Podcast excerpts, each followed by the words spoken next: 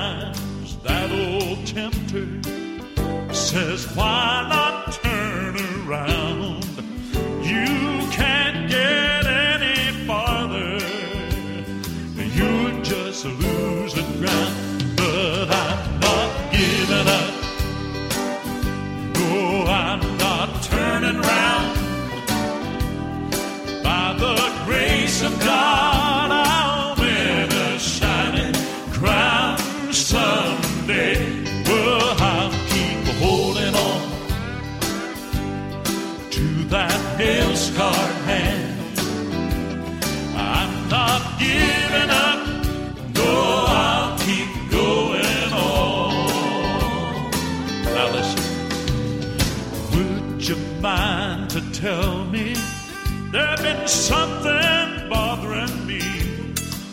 Why is it that old devil just won't let God's children be?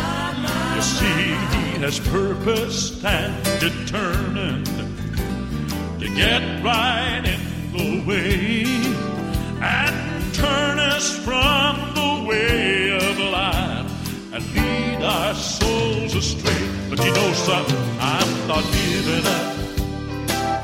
No, I'm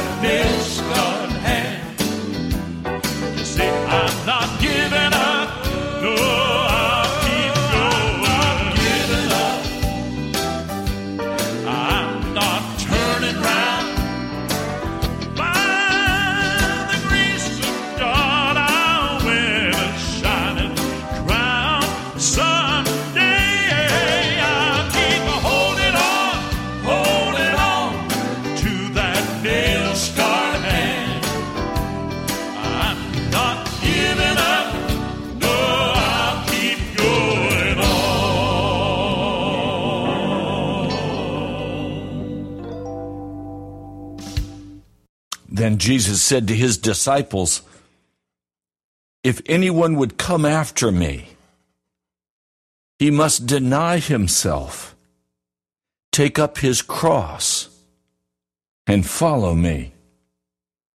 For whoever wants to save his life will lose it, but whoever loses his life for me will find it. What good will it be for a man if he gains the whole world yet forfeits his soul? Or what can a man give in exchange for his soul? For the Son of Man is going to come in his Father's glory with his angels, and then he will reward each person according to what he has done. This is Matthew, the 16th chapter. We have not taken this message sufficiently serious in America as Christians. If, if we begin to understand this passage of Scripture and the others that I'm going to share with you today, you will be terrified in your heart. You will not be comfortable because you will see that there are two very real realities. There is this world that we dwell in, and then there is a heavenly realm. As I read and reread the books of Matthew, Mark, Luke, and John, it is absolutely clear that Jesus did not view reality as we view reality. He had a different world view. His worldview was very much centered in heaven. Now, people have said to me, Pastor, you're so heavenly minded, you're of no earthly use.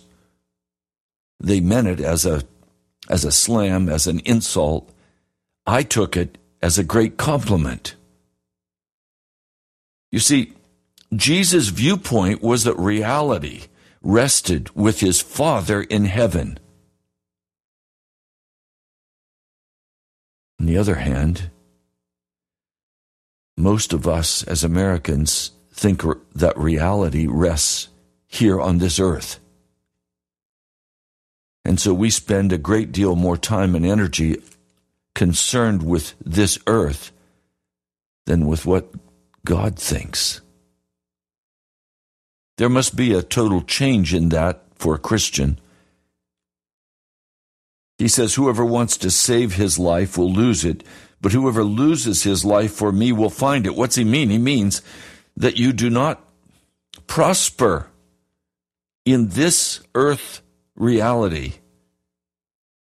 if you do not have your heart in the heavenly reality. Now, there's another passage of Scripture I want to share with you quickly. This one was found in Matthew, the 16th chapter, beginning with verse 24. And then there's another passage in Matthew, again, chapter 21. I'll begin reading with verse 42. Have you never read in the Scriptures? The stone the builders rejected has become the capstone or the cornerstone. The Lord has done this, and it is marvelous in our eyes. Therefore, I tell you that the kingdom of heaven or the kingdom of God. Now, let me stop. Let's be clear and review with yesterday. The kingdom of God is not geographic, it's not a location. Rather, it is divine authority. It is the divine rule of God. Therefore, I tell you that the divine rule of God will be taken away from you and given to a people who will produce its fruit. In other words, if you have become a Christian and you have said, I will follow Jesus Christ, you have come under the divine rule of heaven. You are no longer under the rule of this earth. You are under the divine rule of God Himself. And He's saying, if you do not produce the fruit, and the fruit in Scripture is always the fruit of the Spirit, it is righteousness. If you do not produce righteousness in your life, it will be taken away from you your right to live under the rulership of Jesus Christ, you will lose that right. And you will go back under the rulership of the devil.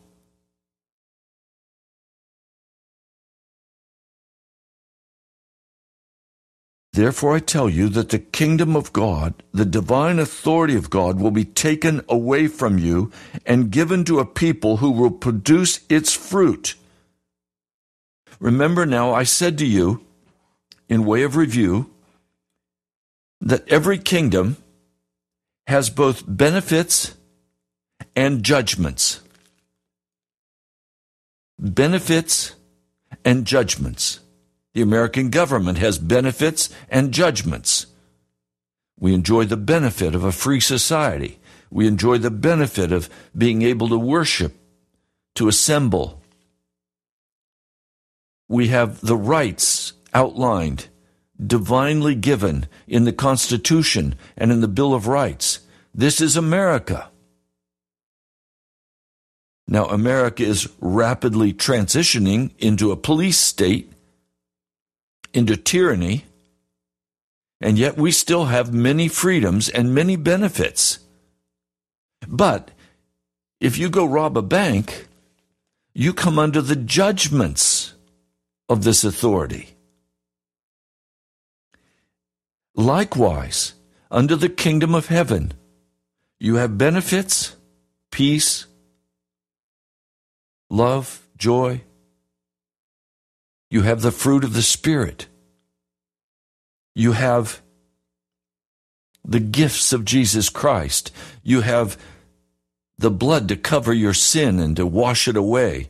You have pardon for sin and you have to be made righteous. But if you just claim that your sins are forgiven, but you do not produce fruit, the fruit of righteousness, you then begin to fall under the judgments of that kingdom until finally you are expelled from that kingdom. And you go back, even though you're very religious, you go back under the kingdom of darkness. He says, Matthew 21, verse 44, He who falls on this stone will be broken to pieces, but he on whom it falls will be crushed. Or literally, according to the King James Version translation, he on whom it falls will be ground to powder and blown away. So you have two options. You can come to Jesus Christ and you can fall on him as falling on a rock, and all of the rocks of pride and arrogance will be broken up. The rocks of ambition, of the worship of money, all of these rocks will be utterly broken by falling on Jesus Christ. If you choose not to fall on Jesus Christ and allow these things of bitterness and anger, hatred toward God, and all men naturally hate God. That's the human condition according to Romans, the first and second chapters, and the third chapter.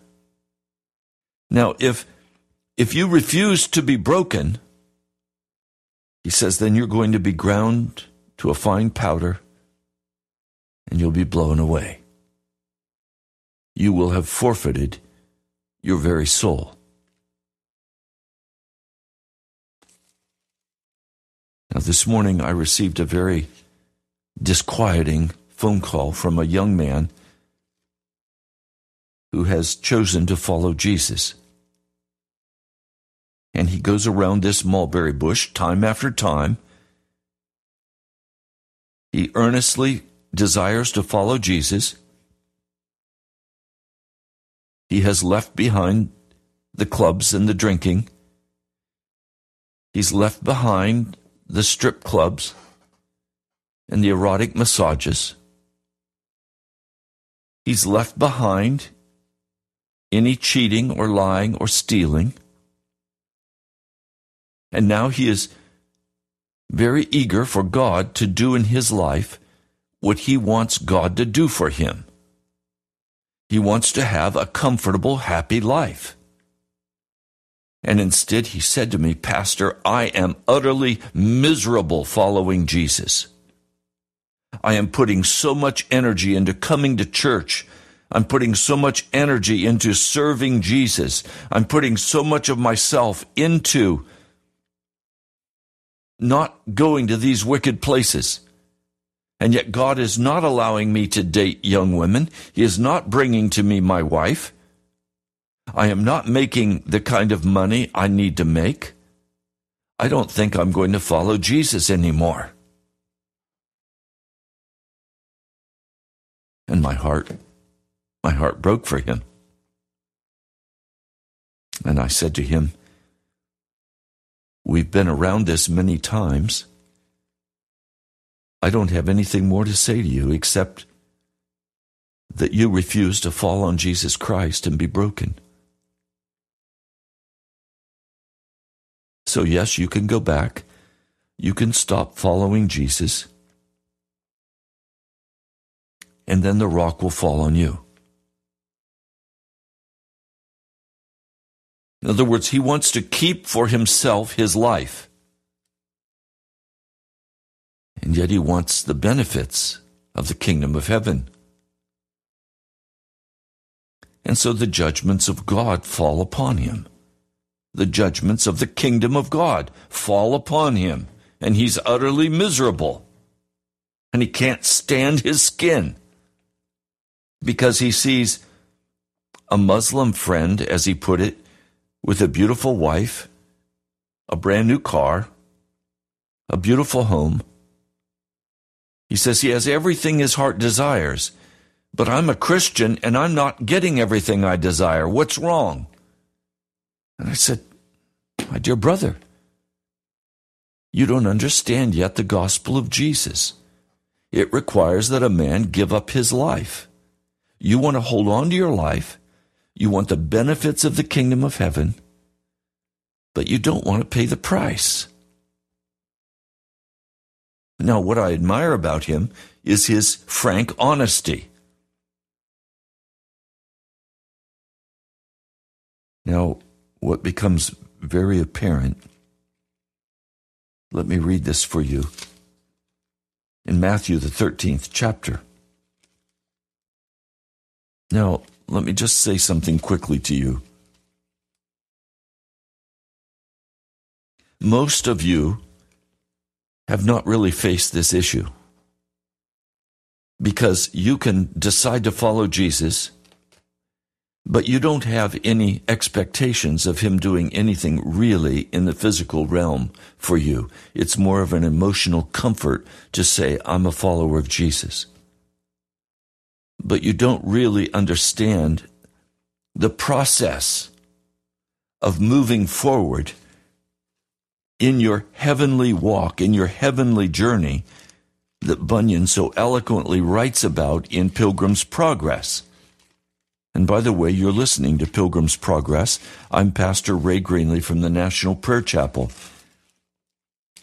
I meet Christians all the time who are not on the journey. You said, I'll follow Jesus, and now you go about your life in the world, and you have this false belief that you've been forgiven of your sin and you're saved, and now you can hang with the world, and then on Sunday you can go and hang, or Saturday you can go and hang with the Christians. But there's really no difference in your life from the pagans. But there is a process. Let me read it for you. I counsel you to buy from me gold refined in the fire so you can become rich. That is, you need to cut off those things of the world, the lust of your heart, and you need to seek Jesus with all your heart. And you're going to be tested and tried. And you have to finish that testing and trying and out of that will then begin to emerge what he says, I counsel you to buy white clothes to wear so you can cover your nakedness. This man's nakedness is not yet covered. He is still bare naked. Oh, he has a few things he's doing right, but he's doing it from a motive of gaining by serving Jesus. that discounts everything he's doing. We don't serve Jesus to get something. We serve Jesus because he is worthy of all honor, glory, and praise.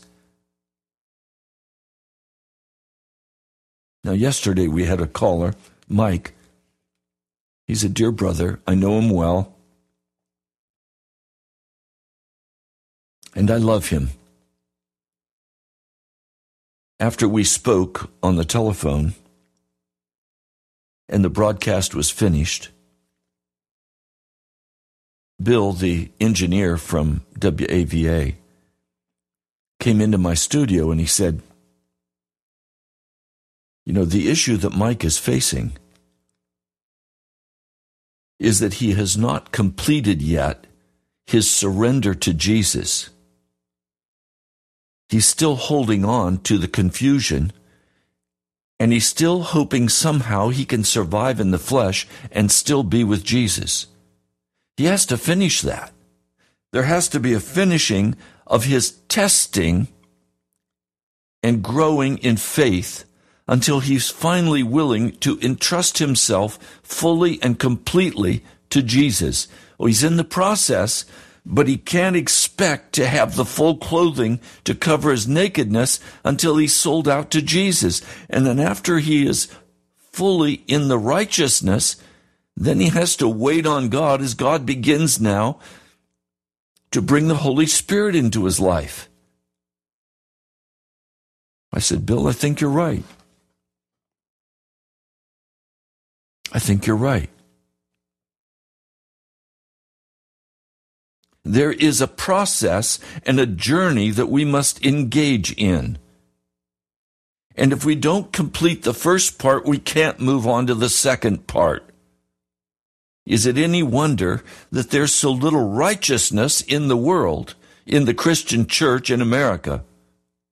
Is it any wonder there is so little righteousness and so much worldliness when we have no dependence on the God of heaven? We have no faith in the heavenly realm. We are totally earthly in our approach. Scriptures say if the Lord does not build the house, the workers work in vain. Oh, I can go and preach on the streets. I can come and preach on the radio. I can do all manner of wonderful Christian things. But if I am not sold out 100% to Jesus, those are empty things. If I am about just building a church as a good businessman, the church will be devoid of the Holy Spirit and it will be devoid of real righteousness.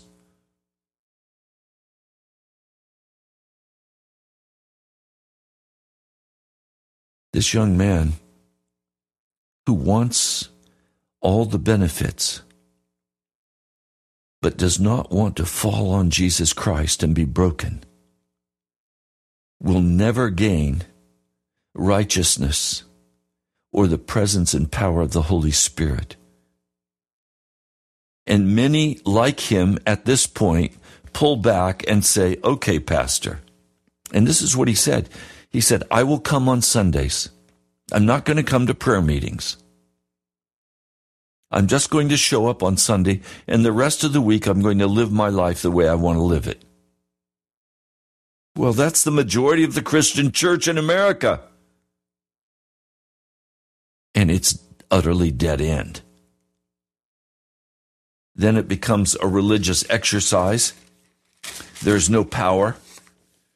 Prayers are not answered. And so then the church begins to say, well, the gifts of the Spirit ended, and we're now in another age. And so, no, you shouldn't speak in tongues, and you shouldn't expect miracles to happen, and you shouldn't expect for healing to take place. The Holy Spirit doesn't speak to you now. That was just for the age of the apostles. Well, they've taken that position. because they've never been willing to fully sell out to Jesus Christ. And so they have not built righteousness in their lives because they never finished just the faith portion. They've never sold everything they have and followed Jesus. Now, please understand me. There are consequences for every action you take. And the God of heaven wants his authority to rule over you, but it breaks his heart because most of his authority is used for judgment against you.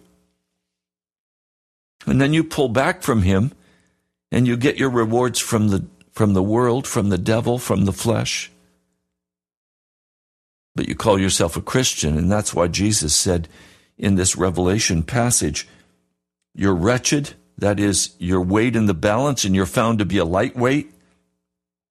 You're pierced through with struggles for money and for family and for recognition. You're pitiful. You're broke. Spiritually, you're broke. You're blind. You're naked. You're lukewarm. And he says, You make me sick. The American church makes Jesus so sick, he wants to vomit us out of his mouth. Because we've never been willing to fall on that rock and finish the work of having those hard rocks broken up in our heart. So we're powerless. I've been struggling all of my life against this. I've been struggling to somehow understand the spiritual realm, heaven, and the cause and effect relationship of serving Jesus. Until I finally came to a place many years ago in my life where I said, I have to know if God is even there. And so I set aside an hour a day to pray a specific request to see if God would answer a specific request in the physical realm. I prayed for a year. My prayer time grew from an hour a day into six, seven, and eight hours a day, sometimes more. Nights of prayer, pleading for God to reveal himself. And in his great mercy, after a year, he finally spoke to me and he answered my prayer. And it revolutionized my life because now I knew there was a God who was there. I had experienced the reality of God. I should have been able to experience that by reading the scriptures, but I was too hard hearted. And then he began to just stretch me out. He began to tear apart everything that I held. He began to strip me out of all of my money, my retirement, my house, my cars, my retirement money, my savings. He stripped everything out because I had pushed into the spiritual realm, into his presence, without righteousness. And now he had to finish that work of my falling on the rock, and it didn't happen quickly. It took time, and it was painful, it was agonizing. It was crucifixion. And then he began to reveal righteousness to me and he began to reveal to me the lie of the, of the Calvinistic doctrine of eternal security. He began to reveal to me the lie of, of justification being only the pardoning of sin and not the removal of sin. He began to expose to me the lie of the sinning Christian. And he said, Stop sinning. And it's been a journey. My only regret in this journey is that I've been so slow to learn these lessons. I wish I'd been able to learn these lessons when I was a young man. My life would have been so much different. But I grew up in the lying church, in the church of legalism, in the church of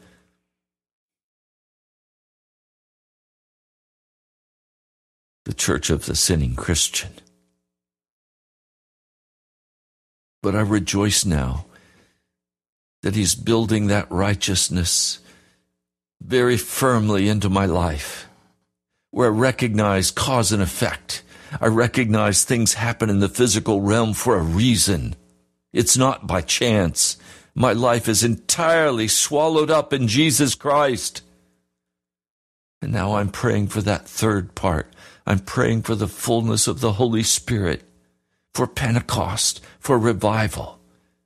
The modern church wants revival. I don't know why they want it. It'll come and they'll hate it. Because it will it will strip them out of everything they have. It'll totally disrupt their lives. It'll be a radical time of heartbroken, deep conviction of sin, where everything is suddenly exposed all at one time. And men and women will have to grow very rapidly. And many will turn aside and turn away and say, This is too hard. This young man said to me this morning, Pastor, it's too hard to follow Jesus. It costs too much. I can't pay this price anymore. I'm going back to my worldly li- living and thinking, I'll come to church on Sunday. I'll be a Christian. But it's too hard to follow Jesus. Well, it's too hard to follow Jesus when you refuse to pay the price to follow Jesus. He's not a hard man. Jesus is not a hard man. He's a kind, wonderful, loving, merciful, grace filled Savior. But not to the self righteous, not to the self consumed, not to those who worship themselves not to the God haters, not to the angry man and woman who holds a bitter root in their heart. All of that surgically must be removed, and it's painful to have these things removed from our hearts. But if they're not, we can't be saved. Religion will not save you.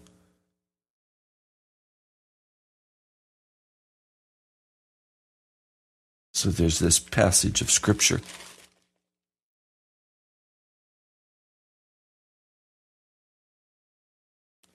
I weep because of what I see happening. I weep because of the judgments coming upon our nation, the fear and the anger that I see in people's faces and in their hearts, the bitterness between husbands and wives.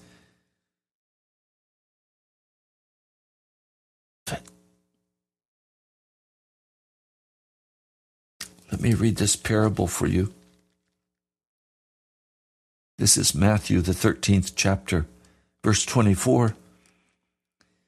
The kingdom of heaven is like a man. Again, it's the authority of God, the divine rule of God. It's like a man who, who sowed good seed in his field, but while everyone was sleeping, his enemy came and sowed weeds among the wheat, and then he went away. And when the wheat sprouted and formed heads, then the weeds also appeared. And the owner's servants came in and he said, Sir, didn't you sow good seed in your field? Where then did the weeds come from? An enemy did this, he replied. The servants asked him, Do you want us to go and, and pull them up? No, he answered, because while you're pulling the weeds, you may root up the wheat with them. See, I'm not sure yet if this young man I spoke of, I'm not sure yet if he's a weed or if he's wheat. He's making that decision now. He says, let both grow together until the harvest. I mean, I don't want to pull this young man up out of the church, lest I pull up the wheat, so I'm going to just speak to him kindly and tenderly, but very firmly. And then I'm going to wait and see whether he's a weed or whether he's wheat. I'm doing the same thing with you. Have you seen that?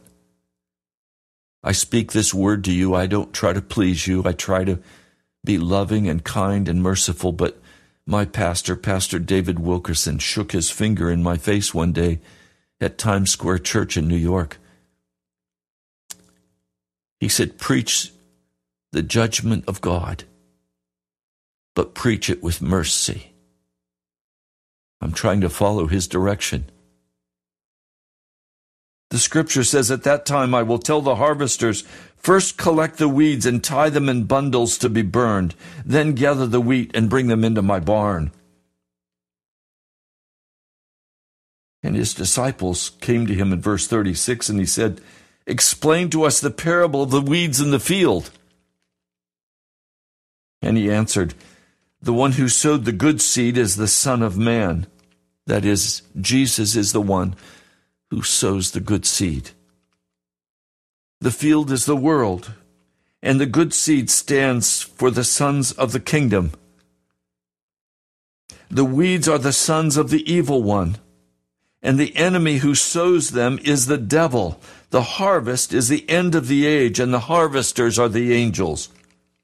And now he begins to speak, not in parabolic form, but straight reality. He says, As the weeds are pulled up, that is, the sons of the devil, those who are committed just to this earth's reality,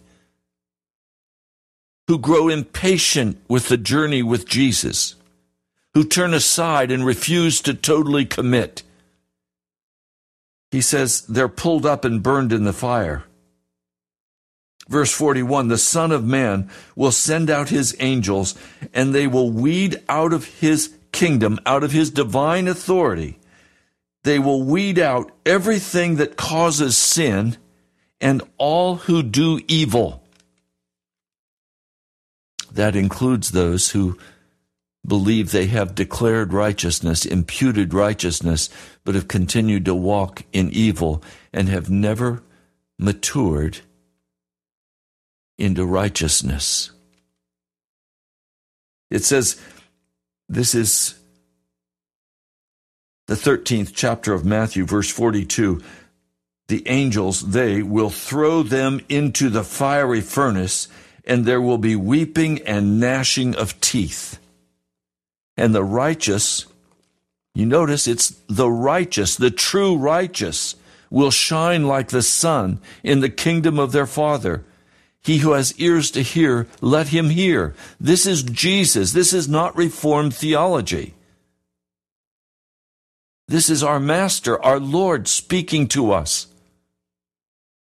And then he tells two more following parables. Listen carefully the kingdom of heaven or the divine authority of God ruling over your life is like treasure hidden in a field.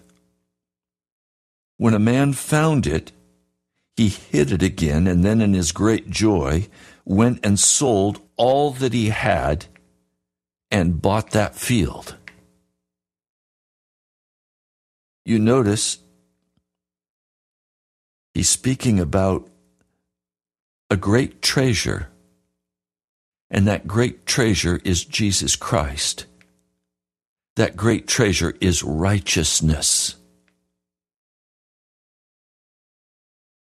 He went and sold all that he had, and he bought the field, he bought the treasure.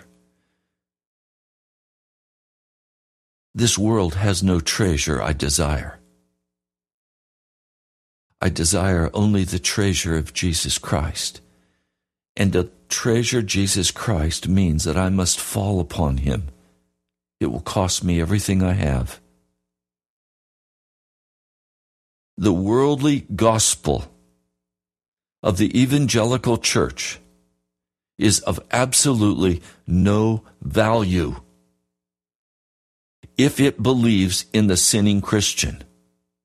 It has no value because it means you have not fallen on the rock. Again, he says, the kingdom of heaven, the divine authority of God, is like a merchant looking for fine pearls. When he found one of great value, he went away and sold everything he had and bought it.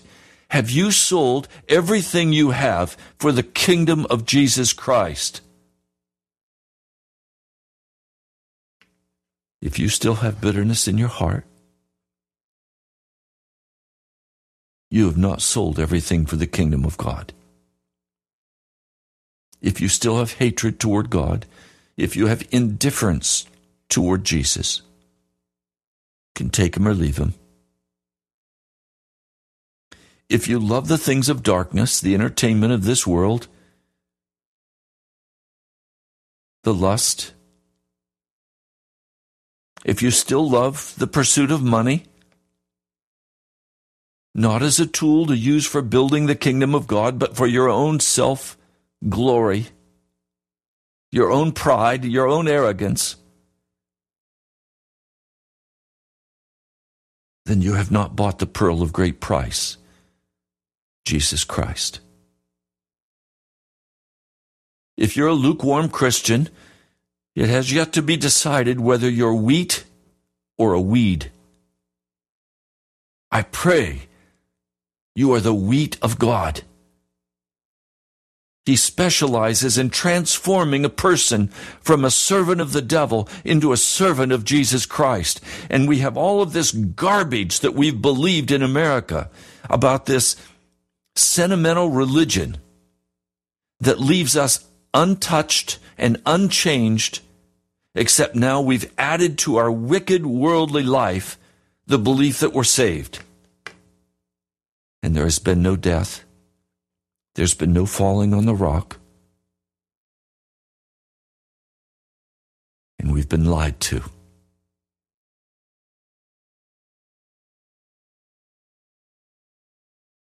Now there's a a third parable that I've been praying about whether I share with you or not. It's in verse 47. This is Matthew 13, verse 47. Once again, the kingdom of heaven, that is the divine authority of God, the right of God to rule over your life, is like a net is let down into the lake and it caught all kinds of fish.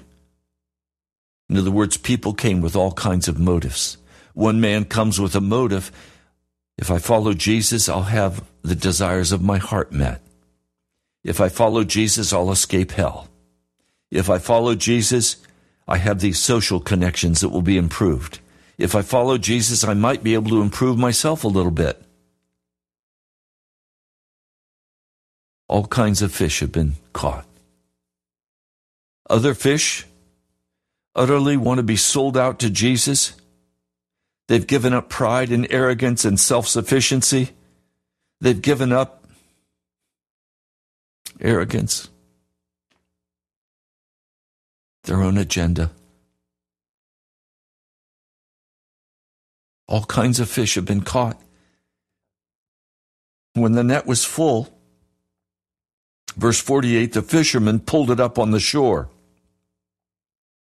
And then they sat down and they collected the good fish in baskets, but threw the bad fish away. This is how it will be at the end of the age. Now, he's not speaking in parables anymore. He's saying at the end of the age, there is going to be a separating in the body of Christ. The angels will come and separate the wicked from the righteous. Are you the wicked today or are you the righteous? Are you the wheat or are you the weed? You know already. Have you fallen on Jesus Christ and utterly and totally surrendered your life? But please understand, there are a number of things that I need in my life.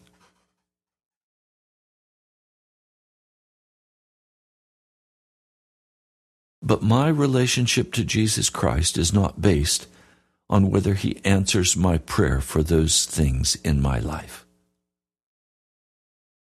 Right now, I'm praying for a partner to walk with me in this journey toward heaven. The Lord has promised me that He will send me the one He's chosen. And so I'm waiting on him. Well, what if a year from today I still have not seen her?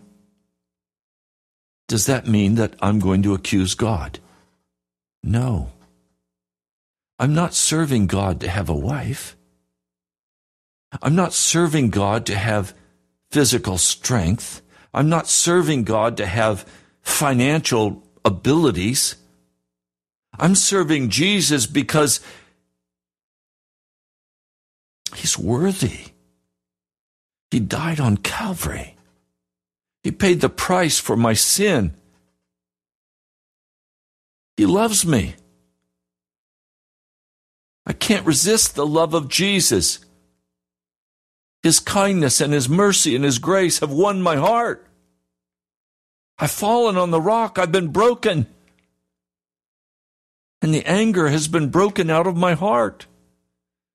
The bitterness has disappeared. He's crushed my pride. He's crushed my ambition.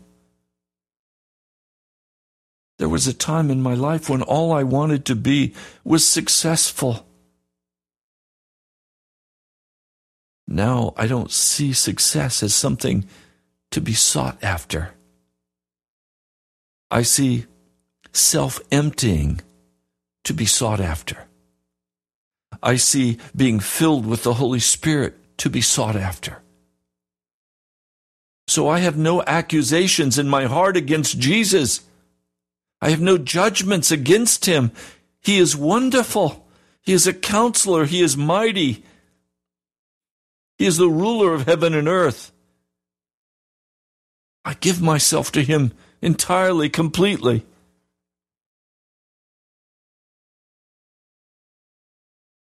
Says the angels will come and separate the wicked from the righteous.